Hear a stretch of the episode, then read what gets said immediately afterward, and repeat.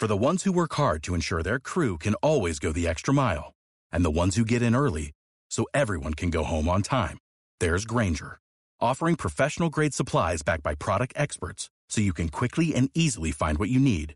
Plus, you can count on access to a committed team ready to go the extra mile for you. Call, click Grainger punto com, or just stop by. Grainger, for the ones who get it done.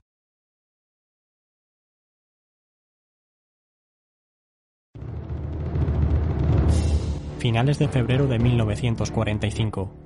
Berlín es la capital de un tercer Reich que tan solo hace unos meses tenía más de dos mil quinientos kilómetros de punta a punta, pero que en este momento cuenta con apenas quinientos, situándose ya los soviéticos muy cerca del mismo búnker de Hitler. Uno de los personajes más famosos de todos los que se encuentran en Berlín es Joseph Goebbels, el cual terminaría suicidándose junto con su mujer el día uno de mayo. A pesar de lo crítico de la situación durante sus últimos meses, Goebbels no abandonó su hábito de escribir su diario, y gracias a eso tenemos los pensamientos del ministro de propaganda, cuando todo a su alrededor se desmoronaba por momentos. Este diario no estaba pensado para que ni mucho menos el gran público tuviese acceso a él, y si sobrevivió fue de forma totalmente casual. Esto quiere decir que lo escrito en él no ha pasado por ningún filtro, y las palabras están escritas tal cual fueron dictadas. Así pues, y basándonos en este diario, vamos a analizar cuáles fueron las cinco preocupaciones principales que tuvo Goebbels durante sus dos últimos meses de vida. Dicho esto, comencemos. En primer lugar, el tema que está presente en todas las entradas que Goebbels hace en su diario es el de los bombardeos indiscriminados que está sufriendo Alemania. Sobre este asunto, el ministro alemán destaca los siguientes puntos negativos. Uno de ellos es el de la gran cantidad de viviendas que están destruyendo, y con ello los cientos de miles de familias que vagan de una ciudad a otra en busca de un lugar para vivir y refugiarse. Sobre este asunto destaca además el frío y las necesidades que muchos alemanes están pasando, entre los que se incluye también el hambre. Otro aspecto negativo que tienen los bombardeos es la destrucción de todo arte y cultura alemana, ya sean edificios, museos, esculturas o cualquier tipo de elemento de carácter artístico. Uno en el que más se centra es en la destrucción de la ciudad de Dresde. Si bien los dos puntos que acabamos de citar son sin duda muy importantes, hay otro por encima de todo que preocupa a Goebbels. Este es el relacionado con la pérdida de la moral de la población alemana. Y es que tenemos que hacer un ejercicio de imaginación en el que estemos siendo bombardeados prácticamente todas las noches con el enorme estrés que esto conlleva.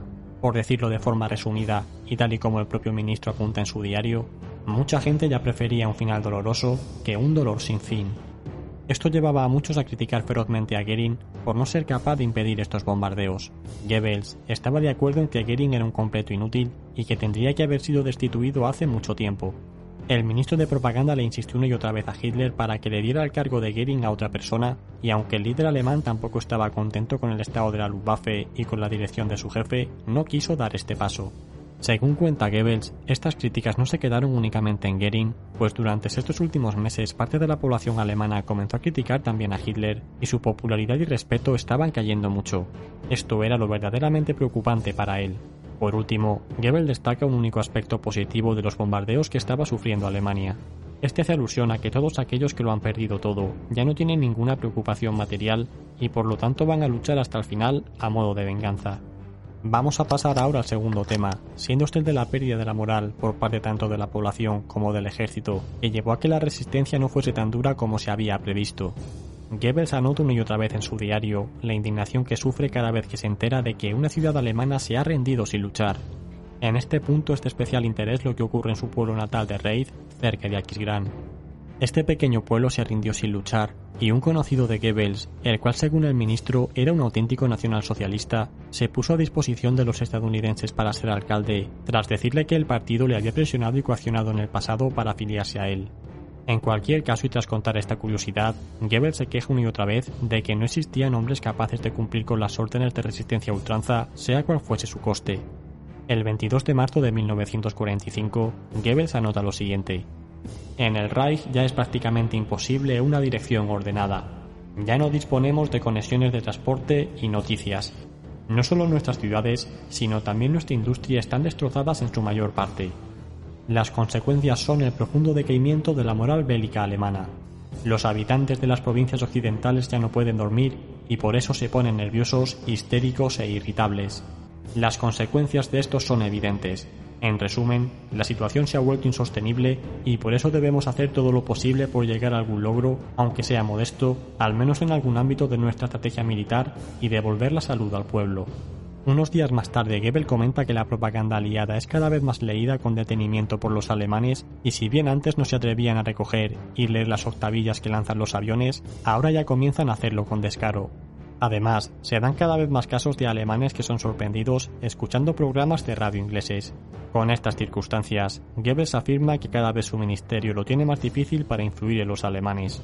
Antes de pasar al siguiente punto, veamos una última anotación de Goebbels el veintisiete de marzo en relación a la poca resistencia ofrecida por muchos alemanes ante los aliados occidentales.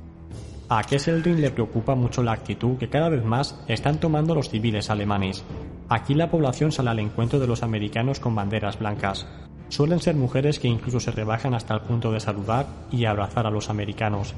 Tras ver estas escenas, los soldados ya no quieren luchar y o bien se retiran o bien se entregan a los aliados como prisioneros.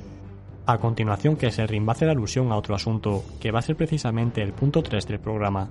Y es que tras decirle a Goebbels que sus tropas se están desmoronando, comenta que ve muy necesario que Hitler se dirija al pueblo en una última arenga final.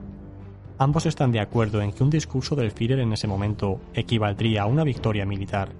Esta fue sin duda una de las mayores preocupaciones que tuvo Goebbels en estas últimas semanas y le hizo pedirle a Hitler en muchas ocasiones que diese un discurso por radio al pueblo. El objetivo de este discurso, tal y como acabamos de decir, era el de elevar la moral del pueblo alemán. La respuesta de Hitler fue que él también lo veía necesario, pero que no se decidía a darlo, pues no sabía qué decir. Su último discurso a la nación había sido el treinta de enero y había tenido un impacto muy por debajo de lo esperado entre la población. Hitler comentaba que al no poderse anunciar ningún logro militar, no se podía dar ninguna buena noticia y por eso, su efecto sería el de infundir un mayor pesimismo.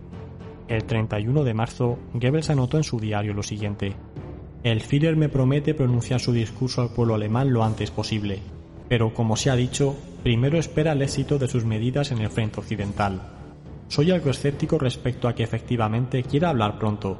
El Führer tiene ahora un temor al micrófono que me resulta totalmente incomprensible. Él también sabe que no está bien dejar ahora al pueblo sin alocución, pero por desgracia, el servicio de seguridad le comunicó tras su último discurso que el pueblo había criticado que no aportó nada sustancialmente nuevo. Y es que de hecho, ya no puedo aportar nada nuevo al pueblo en cuanto a buenos resultados militares. Sin embargo, yo le digo que siempre se puede lanzar alguna consigna para elevar la moral de la población ante estos duros combates que vamos a afrontar». Finalmente, Hitler estuvo eludiendo el asunto y no se llegó a producir este discurso final tal y como Goebbels quería.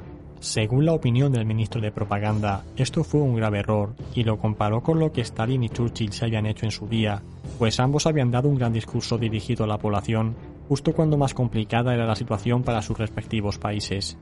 Así pues, y como Hitler no se decidió a dar este discurso, tuvo que hacerlo el propio Goebbels para el día veinte de abril, una vez que la batalla por Berlín había comenzado.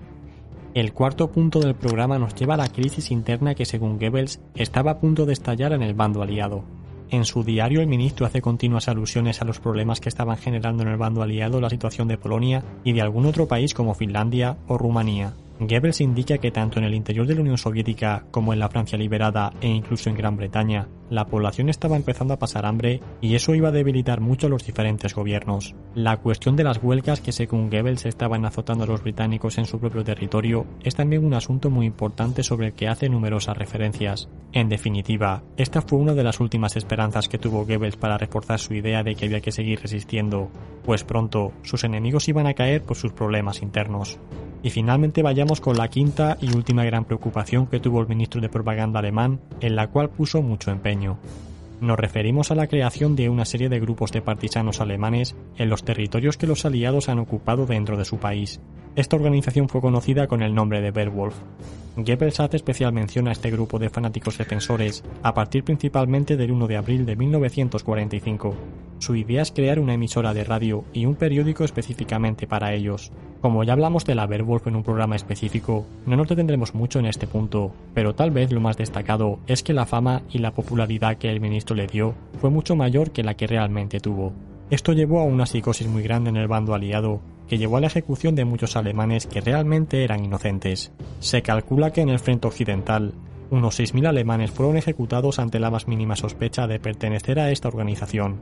El dos de abril, Goebbels anotó lo siguiente en su diario. Nuestra actividad de la Werwolf causa ahora un considerable espanto al bando enemigo. Ahora se tiene un auténtico miedo a una Alemania partisana que podría poner a Europa durante años en el mayor estado de agitación. Finalmente, y pese a los esfuerzos desesperados del ministro de propaganda, el impacto de estos pequeños grupos organizados tras las líneas enemigas fue prácticamente nulo.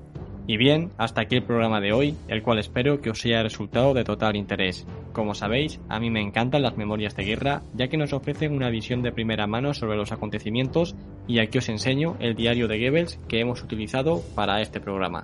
Nosotros nos despedimos aquí. Muchas gracias a todos, especialmente a los patrocinadores que hacen esto posible. Suscríbete y comparte este programa si te ha gustado, y nos vemos en el próximo. Hasta pronto.